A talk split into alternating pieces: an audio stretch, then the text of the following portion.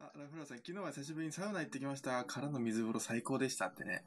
最近、なんかちょっと暑くなってきて、サウナもね、なんか最高になってきましたよね。僕も実は昨日ちょっとサウナ行ってきて、あの、整ってきたんですけど。伊沢さん、最近、なんか、そういう温泉とか行ってないですよね。行きづらい行ってないですそうでね。すよね。もう一年以上行ってないですね。うんいや、僕もなんか、ちょっと、温泉行かなきゃダメだって感じ、体がなん か、欲し、欲してたんで。うん、普通に営業はしてるんですよね、どこもそうですね、営業はしてるので、で、まあ、あとは各自の判断でっていう形だと思う。そうですよね。うん。なんか、あのーやっぱり温泉といえばね、あのーコーヒー牛乳があるじゃないですか。で、あ昨ります日ね僕行った温泉は、コーヒー牛乳だけじゃなくて、えっとね、コーヒーシュークリームとか売 売られてて、なんか、それは何でしょうね。温泉じゃなくてもいいですよね。なんかね、そうそうそう。温泉っていうおか、おサウナじゃなくてもねそ。うなんですよ。温泉施設プラス、あの、食事もできるっていうところだったので、はいはいまあかなり広いところだったんですよ。なるほど。そうなので、いろんなものが置いてある中で、コーヒーシュークリームシュコーヒーアイスシュークリームっていうんですかそれ別に、 だからってわけじゃないですね。そうそうそう。別に、はいそうはい普通に欲しいやつですね。そういうことですね。ははい。はい。皆さんおはようございます。おはようございます。あの、本題に入る前に伊沢さんに聞きたいことがね、昨日もちょっとちらっとお話ししましたが、はいはいはい。シンプリファイ、シンプリファイっていう発音で合ってるんでしたっけはい、シンプリファイ。はい。シンプリファイの新しいこのね、ドリッパーが、もう僕のツイッターのタイムライン中でそれがもうみんな、なんていうんですか、自慢、自慢じゃないですけど、みんなこれ買った、みんなこれ買ったって言って、届いたって言っそてうそ、すごかったですよね。一回、ここでもね、話を一回してうんるんうでんうん。ですけど、はい。あの、クラウドファンディングで、えーっと、その、新しいドリッパーを作るっていうのがあって、で、私は応援してたので、はい。第一期で、多分、スタートしてすぐにもう支援をうんうん。することにした。だから、多分、一番最初に送っていただいたんですよね。ああ、なるほど。はい。最初期。うんうんうんあの、本当に最初のじ第一陣で届きまして、で今、第二陣が今日とか、明日とか届いてる感じですかあーね。なるほどうんうんうんはい。どうですかていう使ってみて。いや、すごいですね。ああ、本当ですか。何がすごいかっていうと、はい。えっと、コーヒーの、えっと、抽出率って言ったりするんですけど、うんうんうん。コーヒーの粉から、その、こう、なんていうんですか、お湯が、おあの、コーヒーのこのエキスがこう出るっていう、うんうんうん。この効率がすごくいいんですよ。そうなんですよね。その、そうそうそうそうなんかイメージつきづらいかもしれないんですけど、例えば、はい。なんだろうな、その、結局この効率が悪いと、その、水のまま出てきてしまうみたいな感じですよね。悪いと、効率が。あ、そう、薄くなるんですね。うん薄薄くない、うん、しっかりできらずにコーヒーから、でもそれなんがです、か、はいそうそう、お湯にこう、コーヒーのエキスがと溶けきらずに落ちるみたいなのが、うん、うん、まあ、うん。普通にやってるとそうなっちゃうんですよね。うん、うん、うん。で、ちゃんとこう出すようにいろいろみんな、例えばこうぐるぐる回して入れるとかですね、うん。あの、やるじゃないですか、こそううですねコーヒーの粉にこう渦を描くようにこうお湯を落とすといいよ、あれっていうのはこう抽出率を上げるための作業で、実はそのうん、うん。コーヒーの粉からまんべんなくこう抽出するためのにそういうことをしたりするんですね。はい。うん、でも例えそばれ、そうですね。そうそうそうそう。うん。それが、このドリッパーを、まあ、いろいろこう仕組みがあるんですけど、えーっと、ドリッパーを使うと、すごく効率がよく出るので、はあ。実は今日、室温のお湯水で出してみたんですけど、お、本当ですかじゃあ、20度ぐらい ?20 度そう、20度前後の、はい、室温の水で出してみたんですけど、しっかり出ますね。ええ本当ですかはい。室温の水で大丈夫ですね。室温の水で出して、あと氷入れてえ、コールドブリューで全然余裕ですね。おおじゃあもうあっという間にコールドブルーができてしまうっていうことなんですね。ああ、本当に。1分しょそこそこでコールドブリューできますねえ。えそれも水で入れるんで、マジか。結構冷たいコはーいヒはいはい。ーできますよ。ええその皆さんコールドブルーって、あの、意外と時間がかかったりするんですよ。まあ作り方にもよりますけど、それこそはね、あの、1日かけてとか、もうそうです2日ねとか、そんくらいかけてやる人もいるので、これが、そうだってそうそ要うそうは、10分もかからずできてしまうってことですよね。 そうそう。あの、水出しとかだと、こう、お茶パックとかにこう、うんコーヒーの粉入れて、一晩寝かせたりするじゃないですか。うんであとは、お湯で普通にコーヒー入れるように入れて、その、こう、氷ね、はい。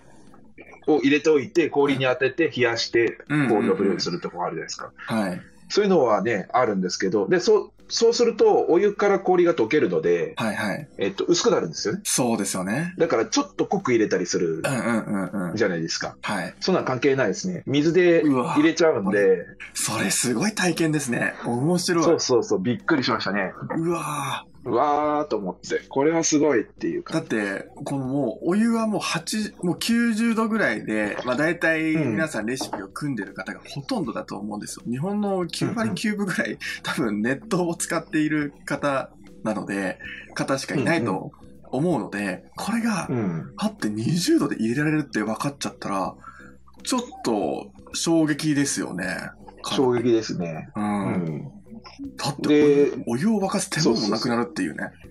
そうそう。ただまあ、その、このシンプリファイってシンプルファイうんあなので、こう簡単にコーヒーが入れられますよっていううん。ことで、あの、お湯、90度のお湯で入れる場合は、えっと、小引きにうん、あの、コーヒーを引いて、で、あとは 230g のお湯を用意して、そのコーヒーの粉に、はい。その 230g のお湯をダーッと入れたら OK っていうすごいですよね。この。コーヒーの入れれ方になるんですけうど、、んそれでまあ全然すごいコーヒー、もうなんていうんですか、頑張ってなんかぐるぐる回しながらゆっくり入れたコーヒーと同じぐらいのこう、えーコーヒーができるんですよ、それで。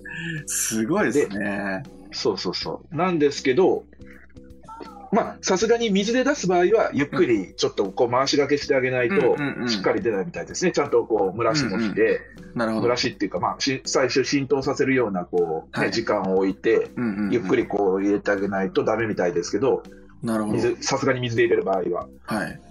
はい。ただそうすると、ちゃんと出てくれるっていう。へすごいですね。ーなんか、か、なんか革新的なコーヒードリッパーが出てきましたね。そうそう。まだちょっとね、ねおでお値段お高いんですけど、ちなみに一ついくらぐらいでしたっけえ3900円かな。あ、ででも高いって言っても、まあまあまいやー、でも普通のね、あ。かあのドリッパーが980円とか700円とかの世界なのあそうですよね。僕ちょっと安いって思ってたのは、これ、職業病で、いやです それはバグってますね。職業病だ、そ れは。それバグってます、それは。うん僕も見て ましたねそうそうそう。そうですよね。だって、ハリオの V60 でプラスチックのやつだったら全然、それこそ1000円なんてかかんないですよね。そうだそうだ。買わないです、買わないです。780円とかでうすんようね。んうん。で、僕はまあ、その支援をしてるので、はい。えっと、2個買って、うん2個で、まあ、半額ぐらいで買ってるのかな、だから。ああ、じゃあ、当初支援なので、なるほど、なるほ2ど。個で3000円ぐらいで買ってるんですけど、はいはいはい。うん、今、ちょっと、あの、次、次の、こう、なんていうんですか、えーっと、一般販売も始始まって、うんうんうん。で、今3520円か、一つ。ああ、なるほど。はい。いやーでも、はいこ始れまはっ、て、今多分、今頼むと8月末、中旬か8月末ぐらいに発送うんうんうん。みたいですが。これはい皆さん、あの、何が画期的かって、このコーヒーのドリップとかって、やっぱり、その、人の手でこう回したり入れたりするので、ブレたりするんですよね。そうそうそう。人によって全然味が違うじゃんとか、例えば、その、なんだろうな、お店で買ったお豆をお家で入れた時に全然味が違うじゃんっていうのは、もちろんいろんな要因があるとは思うんですけど、一つにこのコーヒーの入れ方っていうところがあるとは思うんですよ。絶対人によって違うんですけど、それが、このシンプリファイでは、なく、かなりなくなるってことですよね。そうです、そうです。もう、だってドバー、ドバーっていうか、 その、普通にお湯を注げば勝手に落ちて、で、それが、なんだろうな、特に味、その入れ方に左右されないっていうのは、その、個人もそうですけど、お店にとってもいいですよね。そうですね。うん。こうれんすごいな、なんか見た目すもごいです。面白いですもんね。そうですね。これを 3D プリンターで最初作られてるんで、あ試作は。面すご白いんですよね。あのこれ作られてる方は、えっとまあ、そそこまで大大規模でやられてないんですけどその、うんうんえっと、コーヒー器具の輸入とかをされてるうんうんうん。会社さんなんですけど、はい。えっと、そこの方がちょうど1年ちょっと前ぐらいにこう 3D プリンター買ったとかっていううんうん、うん。ツイッター。で言ってて、はいで、えっと、最初はあのコーヒー豆をこう引くグラインダーの刃をデザインされてたんですね、うんうんうん 3D プリンターで。で、うまくいかない、例えばこう、なんか、まあ、強度が足りなかったりとか、まあ、いろいろでうまくいかないみたいな話をしてて、はい。あそうなんだと思ってた次の瞬間にはドリッパーが30個ぐらいでき てて、あのすごい、だからものづくり精神すごいですね。そう、30個ぐらいできてて、うおーっと思って見てたら、あのクラウドファンディングで作りますって言って、もうこれがあれよあれよと、もうコーヒーの、そうコーヒー界隈ではもうあっという間に人気が出てしまって。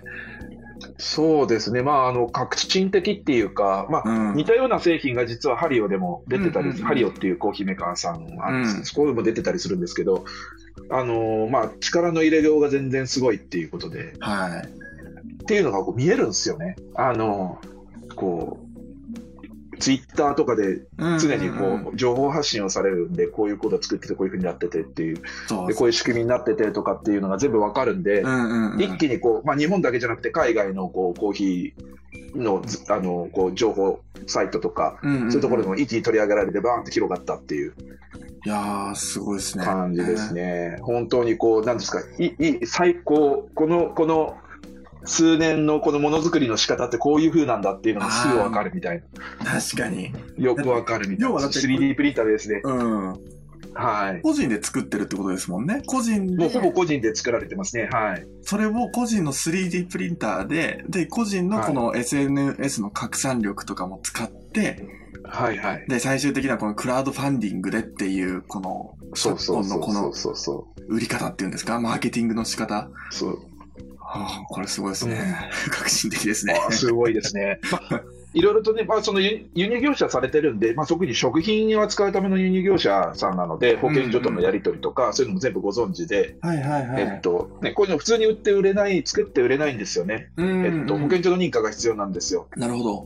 なんですけど、そのあたりはまあ食品をもともと、ね、扱って業者されてるので、そういうところがしっかりされてて、うん。えーっていうところもちゃんとこう抑えつつ、はい。であの素材もそういう素材をちゃんとご存知なので。うんうんあうのん。こういう、まあ、見た目にも綺麗っていうところもあったりとか、こう食品にちゃんと使える素材をこう選択されたりとか、はいはいはい。まあのーこうコーティングするコーティング剤とか、溶剤とか、そういうのも全部こう、ちゃんと大丈夫なものをっていうのを全部こう選定されて、まあ、もともとの専門知識も、うんうんあのもちろんあってっていうことでだしでしょうけど、うんうん。えーっというところもあって、一気にこうね、あのものができるっていう、1年ぐらいかな、多分はいはい1年ぐらいで多分製品化だと思いますけれうど。んうんいやー、すごいですね。うん。もう、もうだから、本当このものを、このシンプリファイを作る前からそういうことをやってるので、やっぱり信頼性もあるってことですよね。そいそうです。ね。はい。そういうことをちゃんとされてるっていうことも、まあ、ツイッターとかでそういう発信もバンバンされてたりとかして、うんうんはい。とかなので、あの、やはり、こう、発信力っていうか、まあ、それちゃんと発信していくっていうこととセットで、こう、信信頼を受けるからみんなバーって買ったっていう、買ったっていうか、うんうん応うん援、クラウドファンディングで応援っていう。うん。うん。はい。で、今回、あのーまあ、たまず100個はい。、で、クラウドファンディングされたんですけど、うんうん。で、まあ、それは達成して、で、100個じゃあ作るって言って、その、えっと、工場に、えっと、依頼したところ、100個作る金額と1000個作る金額が一緒だったってことで、す1000個作られたそうな んですよ。すごいですよね。もうなんか、マジかですね。もう、そう100な個のででもだいぶ違あの、う。興味のある方はぜひ買っていただいて、そうですね。多分あの、お家が、お家が段ボールで埋まってるんじゃないか。奇妙な光景ですけどね、あのシンプリファイがずわーっとね、たくさんある。そう、段ボール、シンプリファイの箱、結構な大きさなんですよ。うんうんうん。あの、それなりの大きさがあるんで、これが1000個あったと思ったらゾッとするので、とっとしますね。あの、ぜぜひ、はなんか、ちょっと値段高いです けど、い。う買っていんた。だいて。はいや、でも、これ、だって海外でも取り上げられてるってことは、もしかしたら海外でも取り扱う店舗も増えてくるかもしれないってことですよね。ああ、そうですよね。あの、うん要するに、こう、コーヒーの、こう、お店をされてたりうんうんうん。するところが、まあ、一気に何十個、何何十個、100個とかという単位で買って、うん並べたりとかね、そういうのはあるあるかもしれないですいねや、。絶対ありますよね。ってなるはと、いなんか、今までこのコーヒーのドリッパーって、その V60 とか、まあ、カリタの書いたウェーブとか、いろんな種類がここ最近であって、まあ、一番新しいのだと、折り紙が一番、どうなんですかね、新しいんですかね。なんかその中で、一つまた新しい、このシンプリファイっていうものが出てきて、肩を並べるんじゃないかっていう、この期待感もうんあって、うんちょっそうとですね楽しみですよね。うんうんまあ、まさもうなんかこう、本当に簡単にコーヒー入れる、切るっていう、うんうんうん。とってもいいですね。いいですよね。はい。私も2つ買いましたので、ね1個どうしようかな。本当に、ね、 一個どうし使よううかってな。 いう。とりあえず2つ買ったので、1個どうしようかなと思って。 まあ1で個も、は未未開封のまま置いてあります。でもイベントとかでね、使えるのであれば、なんか、ああ、そうですね。うん、二つあっても全然いいと思いますけどね。はうい。んと。いうことで、はい。そんな感じでございますね。ジェシカさん、デカフェってコールドブリューできるのかなって言ってますけど、まあ全然できると思いますよ。できますね。はい。全く問題なし。はうい。んあのーまあ、引いたやつをお茶パックに入れて水につけるっていうのでもいいですし、うん。えっと、ホットで入れたやつをちょっと濃く入れないといけないんですけど、濃く入れて、で、えっと、氷でこう冷やすっていうのもありうんうますね。ん。そうですね。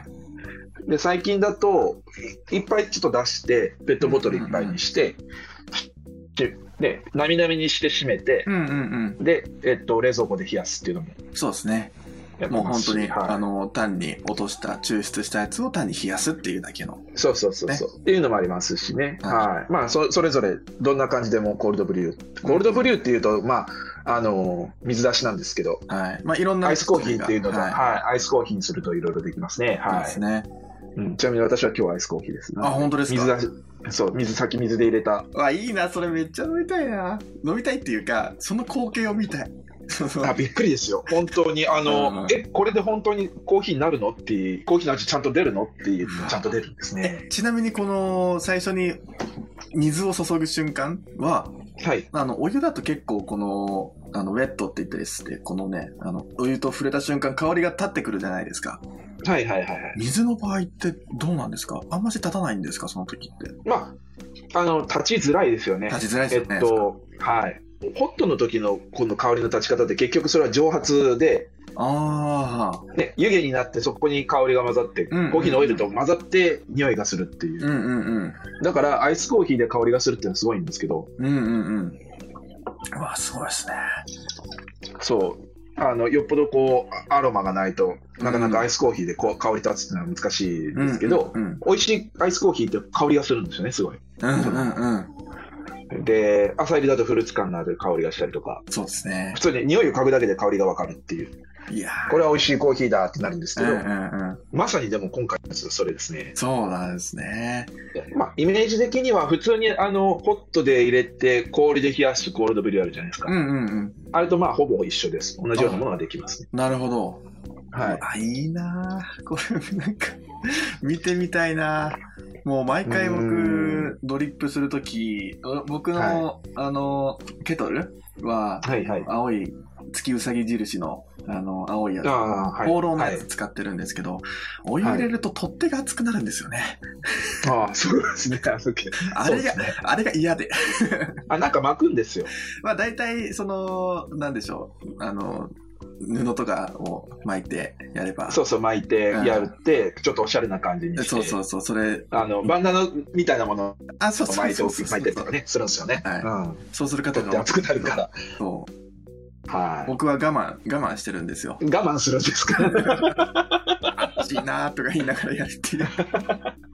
そうでもそれがね、もうもうまあまあね、あの、僕もつく、あの、ナグさんのその、えっと、ケトルは使ったことありますけど、はいまあそんなに我慢できなくはないです。そうそう我慢できなくはないぐらいの暑さ。ちそょうちょっとギュッて握ると熱いけどみたいそうそうそう。な。うん、そう、そんな感じです。うん、あ触れないってほどではないので、そうそう。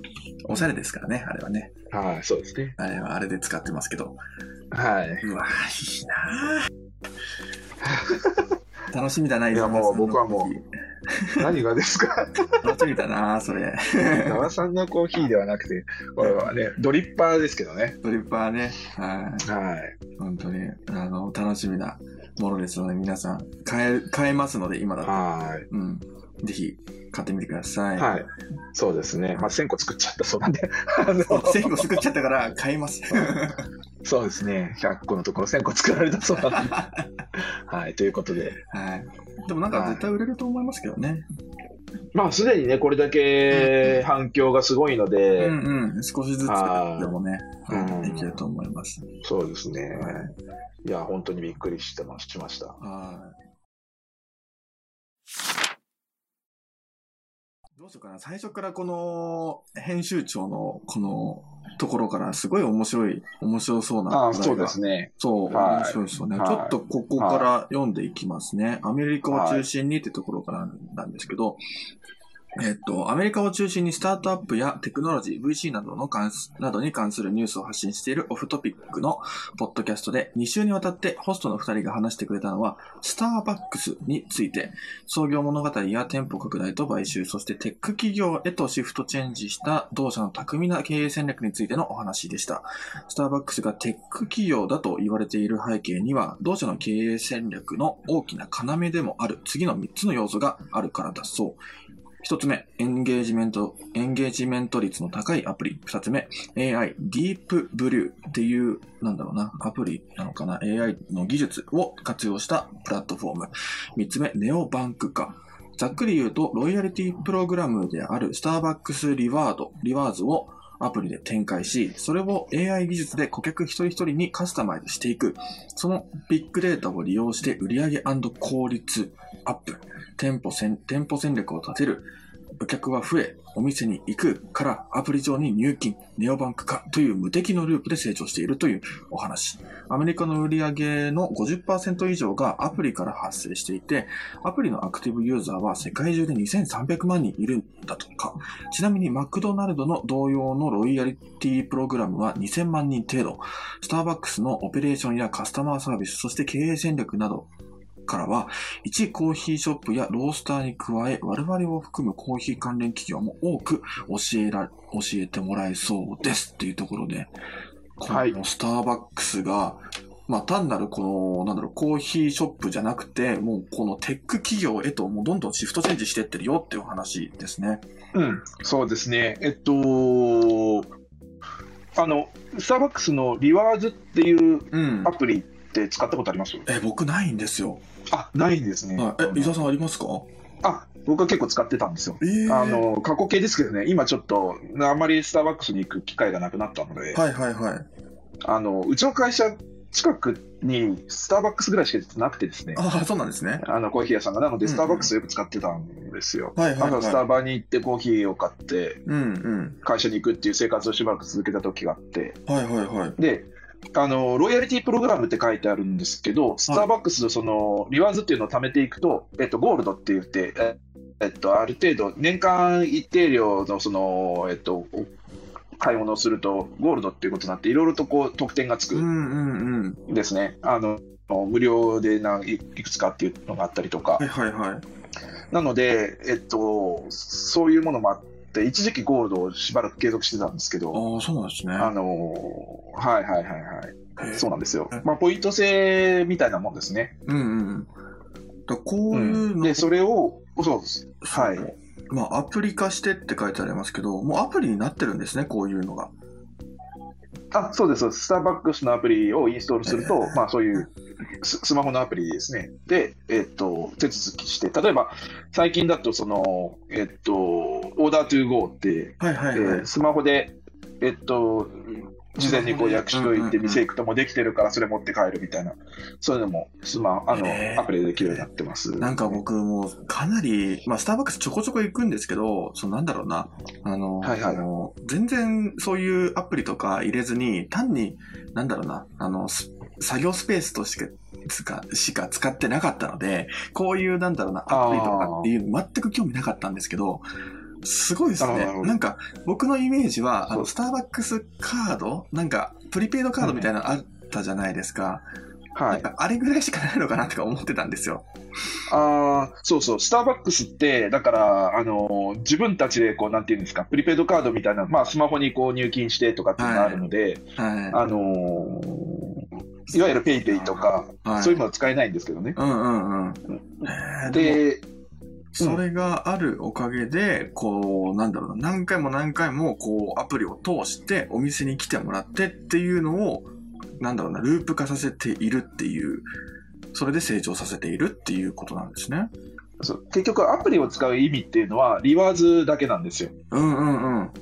要するに、その、ポイントがたまって、アプリ使って購入するのポイント、ポイントがたまっていくよっていうのが売りなんですね。なるほど。はあ。、で、それがなんでその売りができるかっていうと、えっと、要するにその情報を得るために払うお金になってるわけなんですね、そのリワーズそうでこうね得点をつけるっていうものって。だって、そうそうで誰そうする誰が何を買ったかっていうのが分かるってことですよね。ビデータとして。例えば、この人はし平日、毎朝この時間に来て、うんうんうん。コーヒーとなんか食べるものを少し買って帰る人だとか、ああ、この人は土曜日、日曜日にうんうんうん。えっと、昼頃来て、えーフラペチーノとか、そういう甘いものを買っていく人だとか、はいはい情報が残るんですよね。すごいですよね、そそんなね。そう。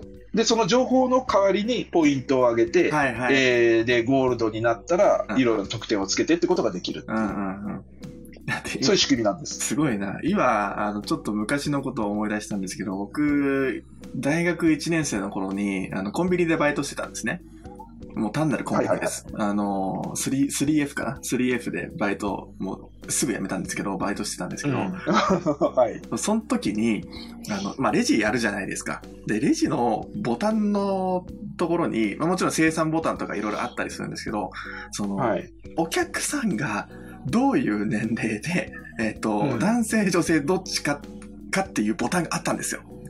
おーありますね。大体あります。はいはい。そうそう。これだって、完全に、あ の、主観じゃないですか。 あの、なんて主観です、主観です。主観でそうそう、主観です、主この観人です。 30代っぽいな、男性っぽいな、じゃあ、ぽいって感じで。もう適当なんですよね、あれそうそうそうそうそうそうそうそ う。それが、それがもう完全により正確な情報になって、より細かい情報で、より、そうそうそうそう。なんだろうな、それを次に次にというか、あの、生かすことができる。そうそう すごいですよね。そうなんです。スターバックスはそれをやって、まあ、要するにポストシステムっていうのは、今、ナグさんがちょうど言った、は言い。ってくれた、そういうこと。まあ、昔からね、ポストシステムでそういう情報を集める。うんうんうん。まあ、プラスそこには時間っていうものと、ああ、えー確かに。うんうん、曜曜日とか時間とかそういう情報も一緒に入るんですけど、はい。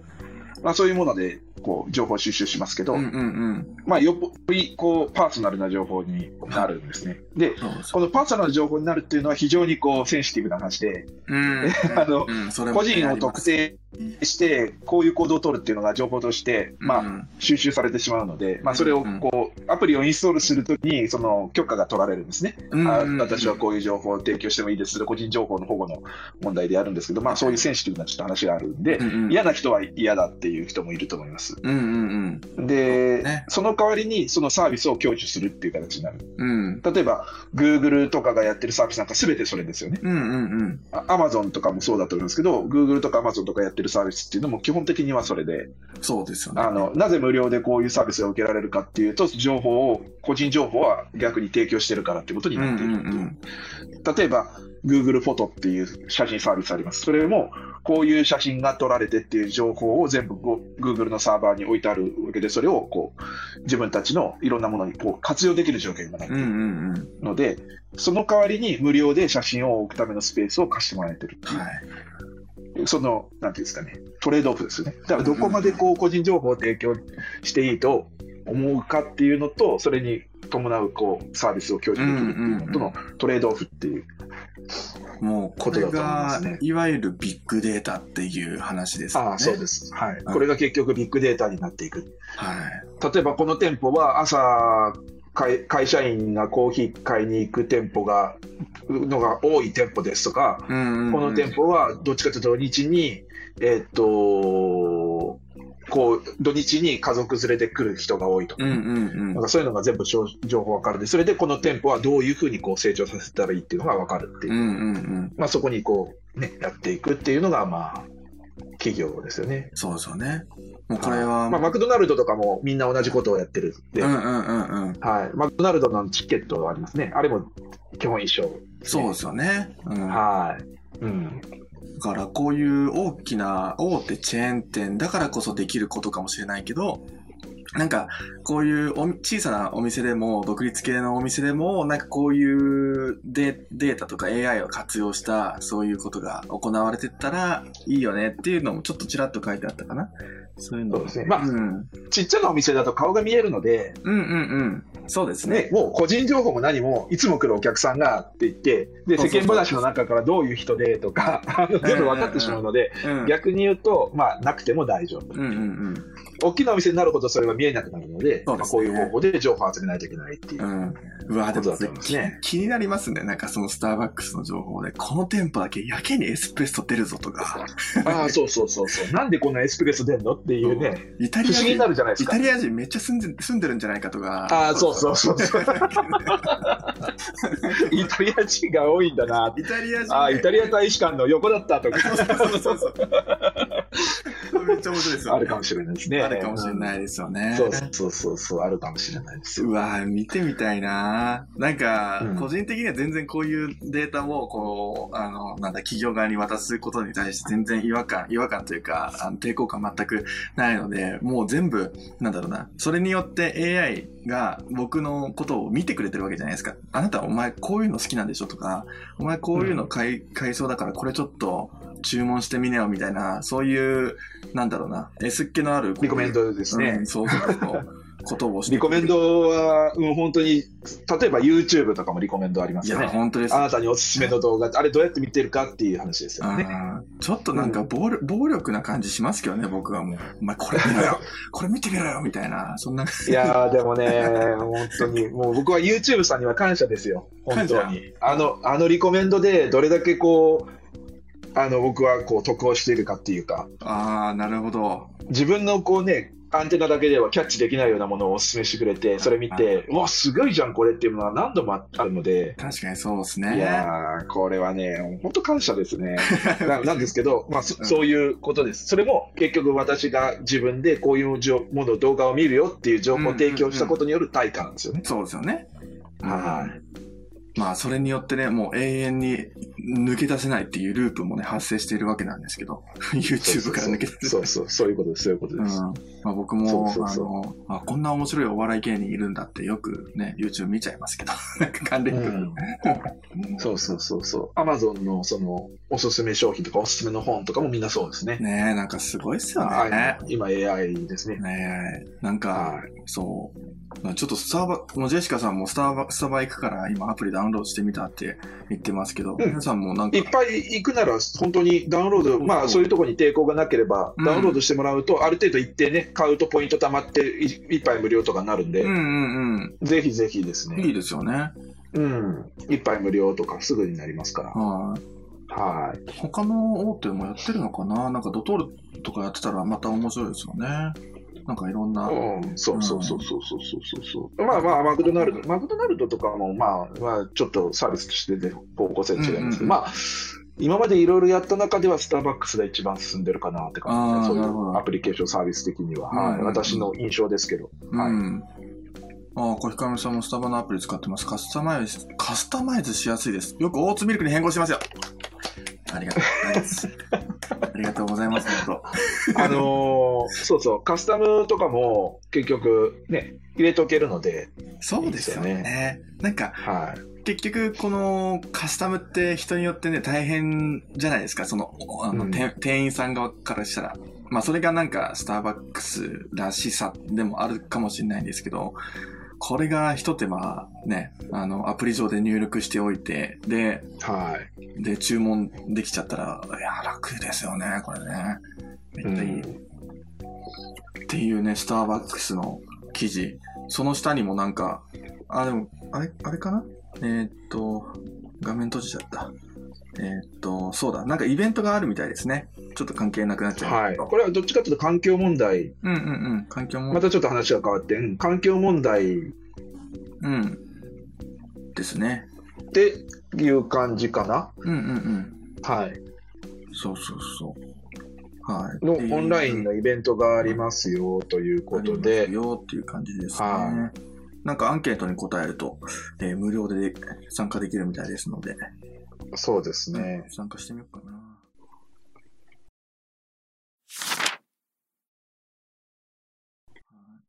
じゃあ、えっ早速。と、そうですね。はい。うんうんはい今回のコーヒーニュースいきましょう。これちょっと難しいお話になりそうですね。このコーヒー先物価格のお話です。ああ、まあ、そうですね。ちょっと読むよりも、要約した方が簡単かもしれないんですけど、要するにはコーヒーの値段の付け方の話うんうん。、で、コーヒーの値段ってその先物取引で、うん。えっと、決まってるんですけど、先物取引ってご存知かどうかわかんないんですけど、まあ日本でもありますよね。日経先物とかって言ってニュース見てるうんうんうと出てくると思うんですけど、要するに何、何ヶ月後か先に収穫されるであろう農作物の値段を先にこう決めて買っといてうんうん。っていうことです。あとは株と同じような感じで、それよりも高く買う人がいれば買うし、そうですね。そその値段をつけて、その人から権利を買うし、要するに購入する権利ですね、お金、この値段で、えっと、このものを購入するよっていう権利を買うみたいな、うん。っていうようなことでお金が決まってるんですけど、これ、えっと、確か、えーニューヨークとロンドンうんうん、そうですね。で先物市場、コーヒーはあるんですよね。はい。はい。で、それが、えーっと、前年比で70%上がってると。うんうん。いうことなんです。あの今は例えばスターバックスとかで100円のコーヒーとかこう買える状態ですけど、100円でコーヒーが買えるとかになってますけど、それは結構この先物の値段がかなり下がってたからできたうんうんうんうんん。ですけどね、それが70%だ、まあ、えっと、1.5倍以上ですね。うんうんうん。になってると、えー原材料費がですね。というのが、まあ、書いてあるはい。んですね。ねまあ、いろいろこの、ね、あの、ココロナの事情であるとか、そうね。あとは、あれですね、あの、えっと、ペルシャ湾、えっと、パナマ海峡、パナマ海峡じゃなああ、パナマの、い、えはっい。と、パナマじゃなくて、こっち側、なんでしたっああれですよね。あ の、わかりますよ、わかりますよ。あの、 えっと、何、何海け峡名前が出てこない。あそこですよね。えボスポラス海峡じゃなくて、あえっと、エのエジプトの、あ、あそこら辺ですそうよ。そう、エジエジプトにあるところのあの海峡パナマが、あパナの、マ運河、パナマ運河。なんちゃ、あれ パナマは、あの、パナマじゃなくて、な中米なのなで、んだっけ、 なんだっけ。あそこにある海峡が、あえのえコンテナでこう、コンテナ船がこう座礁して詰まってそたうじゃなそいうですそうそか。う、ありましたね。ああれで、コンテナのその供給とかがぐっちゃぐちゃになっちゃってて、ね。あのーコンテナがないとかですね、はい。えーいう事態が起こっていて、で、えーっと、輸送費が高くなってたりとかするというところもあって、うんうんうんうんそれで、えー先物が上がってるっていう状況がそうなんですね。はい。いや、なんか、で、そうそそううそうなんそだう。よね。その物流とかがかなり止まった、止まっちゃったじゃないですか。ああ、そうそうそうそううそ。そうれでやっぱりコンテナがその国にとどまっちゃったりとか、逆に不そうそう足でしすちねゃったりとかっていうのが起きてるんですよね、ここにも。起きてる、そうそう。うんそうそうそうそう。そうそうそう。で、それが、じゃあ高くなれば、あのーその分だけ儲かる人が出るからいいじゃないっていう話になるんですけど、うん。要するに生産者にお金入るんじゃないのっていうふうに考えがちなんですけど、実はそうではなくてうんう、んうん。えーっと、値段が高くなった時に、値段が高くなるってことはいわゆるそれの分だけ買われ、買われなくなる、購入されなくなるっていううんことになって、うん結果的にあの売られなくて、えーっと、購入量も減ってしまって、はい。で、あのーお結局作ってる人のところにはお金が回らなくてっていううん変な、こういう、もうそういう事態になってしまっているっていうはことが書いてあるんですい。ねで。すね。はだからすごくこの価格もかなり不安定なんですよね、おそらく今が。すごく、あうんい。っていうか、コーヒーの価格っていうのはもう、こう、ずーっと通してこううん不安定ですね。うん上がったり下がったりを繰り返して。そうそうそう。だからこそなんか、あの、こういう、なんだろうな、世界的にも、このコロナね、おが起こって、で、いろいろと物流が止まったり、今いろんなものが止まっている状況で、それでもなんか日本でこんなに美味しいコーヒーが飲めてるのっていうのは、なんか今まで気づいてきたこの日本のコーヒー文化のなんかたわものなのかなとか、なんかこういうのを読むとすごく思っちゃうんですよね。そうですね。昔に比べるとフェアトレードとかダイレクトトレードっていうのが発達してきてて、うんうんうん。なので、その、先物の価格にこう紛らわら、あの、に関わらず、こう購入をしたりとか、はい。まあその代わりちょっと高くなるんですけど、うんうんえーというようなことが、まあ、できるようになってきてて、今もこんな感じになれなってきてるってことではあると思うんですけどね。うん。うんた、だまあ、そういうふうに、こう、先物の値段で購入しているような会社さんは結構、あの、ダメージが大きいとは思います。うんうん、そうですよね。そうですね。例えば、スターバックスとかは、先ほどもスターバックス、スターバックスって言いますスターバックスとかは、えーっと、専用の農園を構えてるのうで、んうんうん。スターバックスの契約農園っていうのを構えてるので、あんまり先物の値段に関係ないですよねうんうんうん。うん。えっ、と、っていうことなんですけど、大い大手食品メーカーとかは、やっぱり先物の値段とかをでこう購入したりとかしてるので、えー値段が上がるっていう、そうですね。はい、ことになるかなとう思いんます。。はい。面白いですよね。なんかスターバックス、まあ、ちょっと話変わっちゃいますけど、スターバックスのあの、中目黒にある、あのはいはいリザーブロースタリー。はい、あそこに、あの、大きな絵っていうのかななんか、あの、壁にバーンと大きな、あの、壁画があって、そこに、その、スターバックスの契約農園の写真があ載ってたんですよ。はい、はいど。こだったかなルワンダかどっか、あそこはアフリカのおー農園だったと思うんですけど、やっぱりこういうスターバックスとか大手って、なんかすごいなって思ったのは、こういうコーヒー農園を買い取ることで、もちろん、その、なんだろうな、あの、コーヒーの農園の人たちも、こうやって、スターバックスっていう大手が買い取ることによって安定するじゃないですか。もう、そうですねす。ごく、その、こういう先物取引とかに不安定で、すごく、なんだろうな、毎年毎年、今年は良かったとか、あもう去年は悪かったとかっていうのがなくなるわけじゃないですか。うんうんうん。だからそう考えると、なんかスターバックスも、なんか、いろいろとね、コーヒー、コーヒーっぽくないって思ってる方もいるかもしれないですけど、コーヒーの世界においてはかなりすごく、なんだろうな、貢献しているというか、やっぱそう、ですねすごい企業だなって思いますね。そうですね。はい。そうそうそう。なんか、スターバックスは、なんだろうな、僕もコーヒー勉強する前とかは、もう完全にフラペチーノの、 そのお店だったとしか思ってなかったんですけ ど、改めてコーヒーを調べていく中で、スターバックスってマジで欠かせないなっていうね、もうすごいですよ、本当 そうですね。町のコーヒー屋さんでやっぱできないことをやってるので、いいややー、そうですよね。ーすごいですね。うん。はい。はい。っていうね、コーヒー先物価格のお話でした。はいえ。ー次の記事いきましょう。これ、その他の気になるニュースのトップですけど、これ、 これね、あの、皆さん鵜呑みにして欲しくはない記事なんですけども、読みますね。えーアメリカノースウェスタン大学が発表した研究結果によると、1日1杯以上コーヒーを飲む人は、そうでない人に比べて COVID-19 の感染率が約10%低いことが分かったそうです。何でもコーヒーに含まれる数十種類の免疫成分が関係している可能性があるのだとかっていうね、記事がありますけ ど。まあちょっとあの、10%はかなりあれですね。 あのいやい や、その10%ってどうなんだろうっていう、この それがどれだけ、信憑性があるのかどうかって分かんないですけど。うんうんまあ、コーヒー飲んで、そんなこと言ったらね、ノルウェーとかスウェーデンとかでもうこう、こうね、流行ってる、流行してる、まあ、10%なんて、まあ、あんま効果ないんじゃないかって話ですけ ど、そうですねはい、そう。だからまあままあ、あ、まあまあ、コーヒー飲んで悪いことはあんましないんじゃないかなっていうぐらいの感じで届けてもらえると。そそうですね飲みすぎには注意していただいて、うそうそうそう。はい、そんあなまあ数十種類の免疫成分があって本当にあんのかなとか思っちゃいますけど、まあ、いろんな飲み物にあるとは思いますけどね。うんまあ、そ うです。別に、まあ、はい、あの、あんまし多分関係ないと思うんですけど、皆さん美味しくコーヒー飲みましょうって話です。そうですね、はい、それに尽きると思います。はいはい、それにつきます。はい。はい。はいえー次の記事です。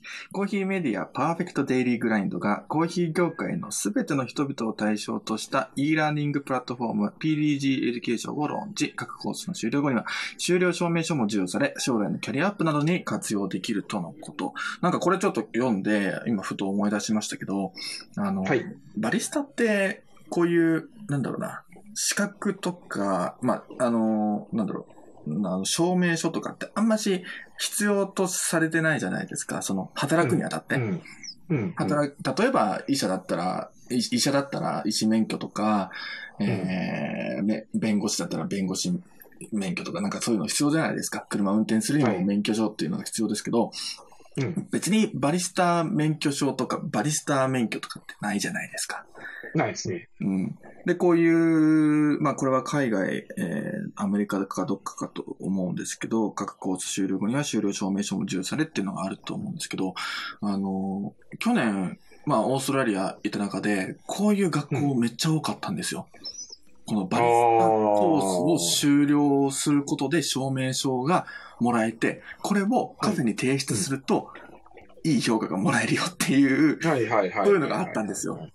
はいはいはいはい。でも、あの、正直言うとこれ全く必要なくて、まあ僕全然受けたら、受けずにそのままなんか現地行って、あの、レジュメ出してって感じだったので、うんうん。あの後から知ったんですけど、こういう証明書を得ないとバリスタになれないって思ってる人が意外と多いらしくて、日本人だけじゃなくて。うん。なるほどなるほど。そう。だから、なこの証明書ってもちろん、そのなんだろう、勉強する上での目標とするなら全然いいとは思うんですけど、なんか、はいそうそうそう、本当になんか意味があるのかなとか、なんか思っちゃったんですよね、去年となるほどなるほど。そうそううそんうう。んうん。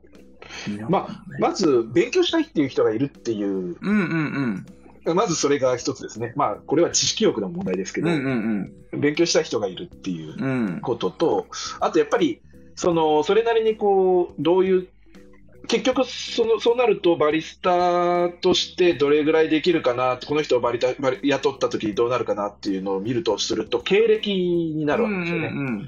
とすると、えっと、初期参入のハードルがすごく高くなる確かに。ので、ある程度こう、えっと、こういうものがあるっていうのは、いいことだとは思ううんうんうんうん。ですけどね、ただうまんあそれだけで、バリサって結局それだけじゃなくて、結局やっぱりその、えーサービス業で人付き合いなので、そうですね。ね、どれだけ知識があってたりとか、どれだけ腕があって、どれだけスキルがあったとしても、うんうんうんあのやっぱりその、どういうこう、ね、あのモチベーションでその仕事ができるかとかはい。によって、後でついてくるものもあるじゃないですか、やってりゃ。うんうんうんっていうところがあるので、やっぱりね、あれなんですよね、どうかな、あまあ、そのどうかなっていうか、それだけじゃないなとは思いますいよや、ね。ほん、ほんとそうですよ。だって、うんうん僕も、まあ、なんて言うんでしょう。その、自慢じゃないですけど、この、バリスタ未経験であっち行って、で、まあ、まあ結構いろんなところ行って、で、落とされたんですけど、落とされた中でも一つだけ、まあ取ってくれるカフェがあって、うんうんでうんあの、正直バリスタのことは、あの、技術とかはな全くないけど、でも、これから頑張るしっていう、なんだろうな、人柄とかっていうのも含めて多分採用してくれてると思うんですよね。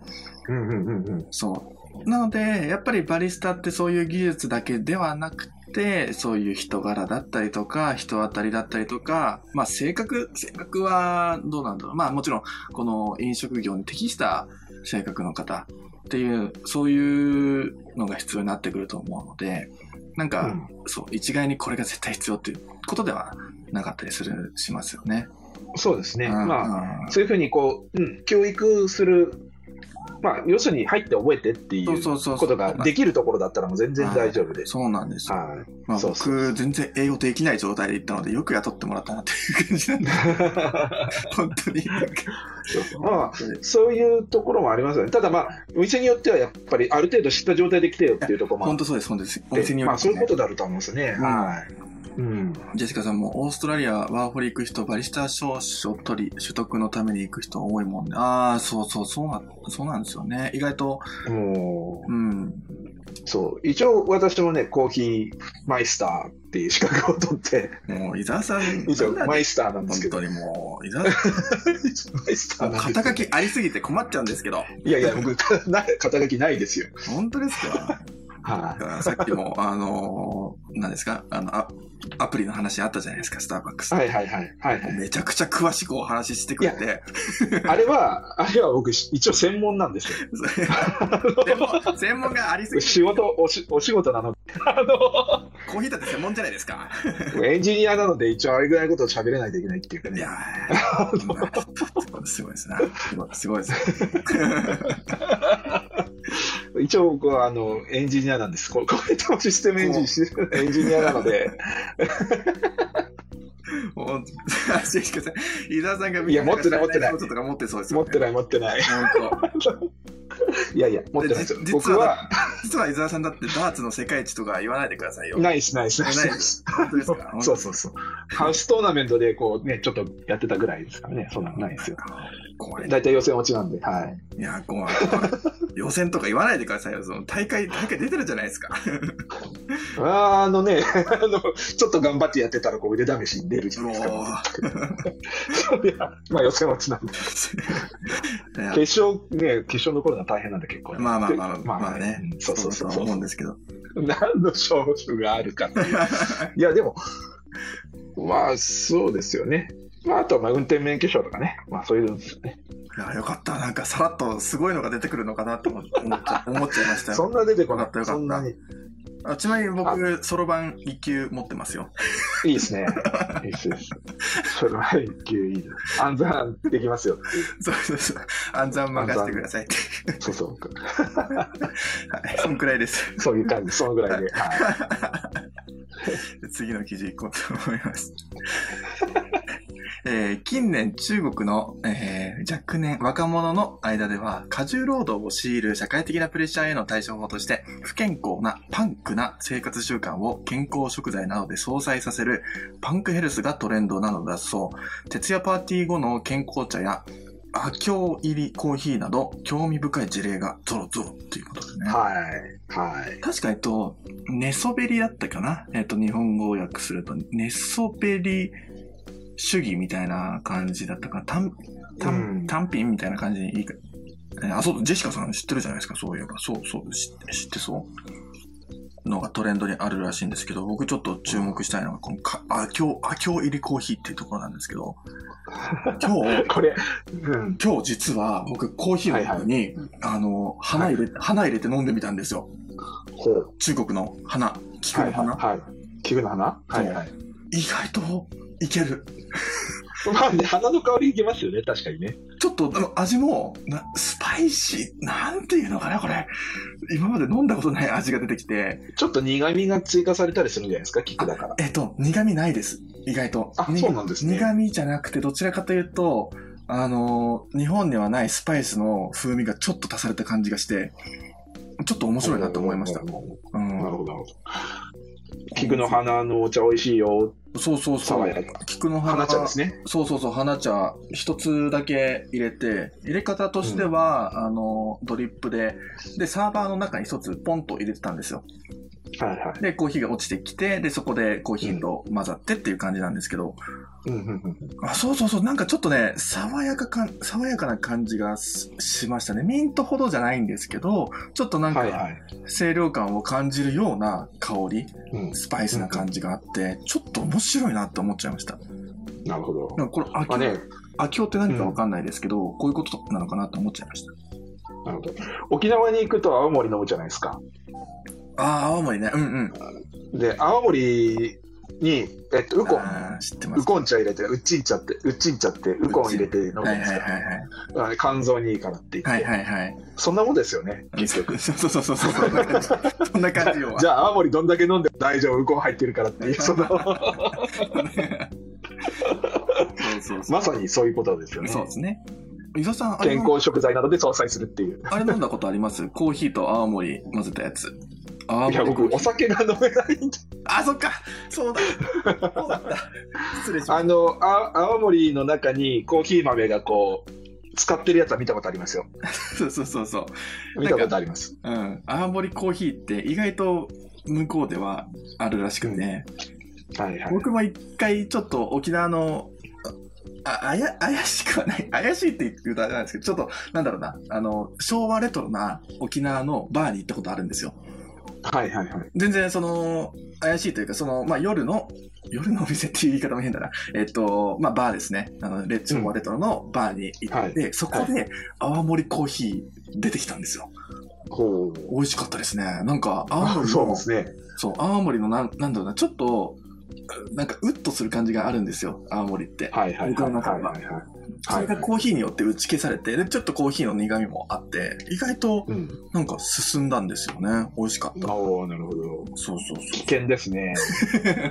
そう。あどう考えてもアルコール分は少なくなってないので、なってないですね。危険ですね。むしろ飲、みやすくなるってことむは。しろカフェインとかでもう血管バクバクに開いて、みたいな感 じになるから。コーヒーとね、アルコールって良くないって言いますようね。ん、あんまし良くなさそうですよ ね。うんだってカフェインでね。大丈夫かな。そう。そうそうそうそう。で、お酒で余計に頭も回っちゃってって いう。皆さん気やをめたつけ方まがしょいいと。あの、レッドブルを、えう。ーあっーと、ウォッカとか、はいはいはい。ね、ありますよね。ありますね。あ、もう絶対やばいですよね。あれやばいですよ。あの、危険、はいほんと危険そのもの、あれは。もう、若い人。酔っ払っそうそうそう。酔っ払って眠たい寝たいのにあの目がギンギンとかって話を聞いたあのあもう絶対やばいですよねあれは、何なんでしょうね。誰ですよ、考えた人。本当に。味は美味しいのかもしれないですけどねそう味、味はまあ、もうあれ、砂糖とか、レッドブルいでろすんからな、ねいろんなもの入ってますから。はいだって、レッドブルって、コーヒーのカフェインよりも全然多いですよね、確か。多いですねはいはい多いです多ういです、ん。はいそう、だから危険ですので、皆さん、あの、お酒飲むときはお酒飲んで、コーヒー飲むときはコーヒー飲みましょはい、う。混ぜ、混ぜるのは良くないです。よくな よくありません。はい、次の、はいえー次はい次の記事行こうかなはいはい。2種類以上のマキネッタを集めているマキネッタコレクターこと、チアイ、チアイノさん。中でもお気に入りは丸みが特徴なラ・シグノラ・カフェテイラだそうです。マキナ、マキネッタね。マキネッタ皆さんご存知ですかあのーイタリアの家庭では一般的らしいんですけども、あの、直火式のエスプレッソを作れますよっていう、そんな器具ですよね。そうですねコーヒーのポットみたいな、うん。うん、そんな感じのそうそうそう。なんかかわい、、はいかわいい、いろんななんか色があったり、日本だとあんまし、そのコーヒー器具屋さんに行かないと見かけないかな。そうですねおしゃれですうん。ねえロフトとかにもうん置いてあるかな。最近あは IH でできるマキネッタがおお。 なんか、今時出たらしくてですね なるほど。うん面白いですねそこまでやる IH かとか思うそうなんか そこまでやる必要ないんじゃないかなって思っちゃう。いや、面白いなと思って、ちょっと見てうんた大体ね、コンロの、ね、上に乗せてっていうのが多いですよね、イメージ。あ、そうですね。コンロの上に乗せて、うんそうですね。金属でできたコーヒーのポットで、うんうんうん。ね、ひ普通に火で炙って、そうです温めね。てコーヒー出すよっていう。はい。で、エスプレッソみたいな濃いコーヒーができる。はい。イタリアでは、一家に一台は絶対あるんですかそうね。そうそうね、なんでかすよこう、代々こうね、あの、引き継いでみたいな、うん。おばあちゃんが使ってたやつみたいなそう。そうそう。あ、うん。思い出しました。あのー、メルボルンにいた時に、あの、イはいキア、イキアに行ったんですね。イキアあるんですおうよ。ほうほう。おうほうイキア、イキアの構造って、まあ、この、うんなんて言うんでしょう、こうぐるーっと回りながら、部屋の、はいこのサンプルとか見たり、えーうんまあその布団とかそういうのを見たりっていう感じじゃないですか。で、うんもうお部屋のモデルルームとかよくあるじゃないですか、IKEA って。ありますね。うん。で、そこのキッチンのところにうんうんマキネット置いてありました。おおなるほどそうさすがこうねイギリス系っていうかそうそうそうそうイギリス系ヨーロッパ系あ結構イタリア系の人多いんですよ、メルボルン。あイタリア系の人が多いんですねはいああなるほどなるほどマキネット置いてありましたね。 なんか、ああなるほど面白かったですけど。うん。そう日本ではありえないですよねありえないですよね。はい日本でマキネッタ持ってるっていうとあんまりない聞いたことないですよね、多は分、い日本の IKEA だったら置いてあるとしたら、まあドリップのね、えー、か、あとは全自動のドリップマシンが置いてあるからですね。そうですねはい。はい。はっっていう感じですすね。ごいですよ。ね、この写真見たら、俺、すっごいいっぱい持ってますね。あ、本当ですか。まあ、200種類以上っていうね。そう、そんなにあるのっていう感じですけどね。ね。絶対使ってないの190ぐらいありますよね。はいはい はい。本当に本当 に。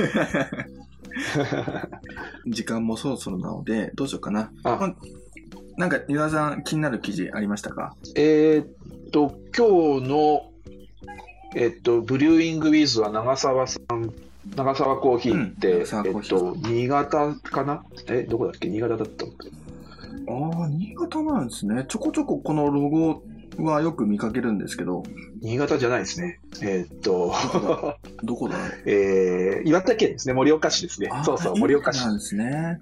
岩手の盛岡ってコーヒー文化すごいんですよ。あ、そうなんですか。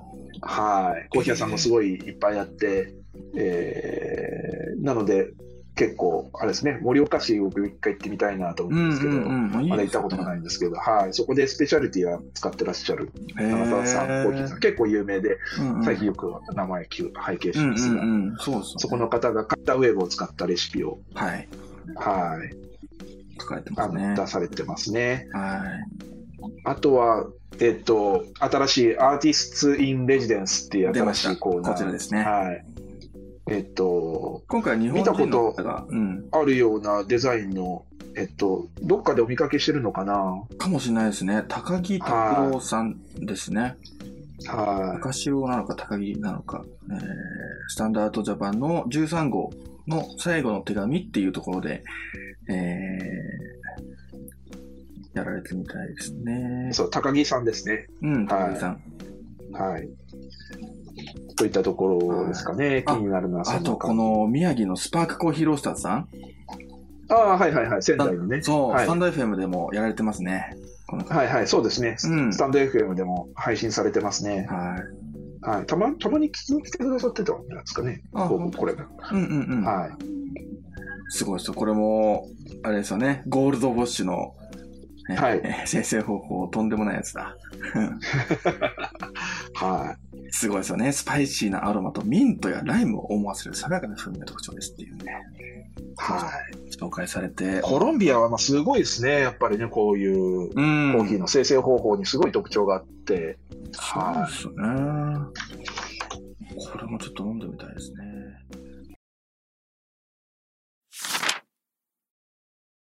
はい。という感じで、今日はしっかり読みました。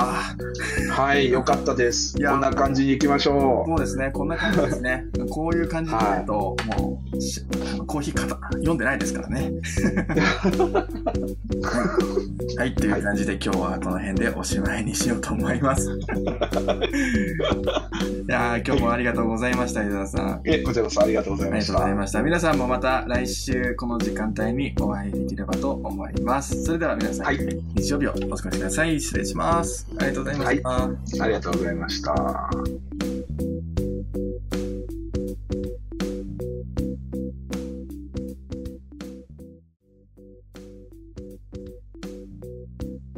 コーヒーを読む日曜に関するメッセージや感想は、ツイッターで、ハッシュタグ、コーヒーを読む日曜とつけてつぶやいてください。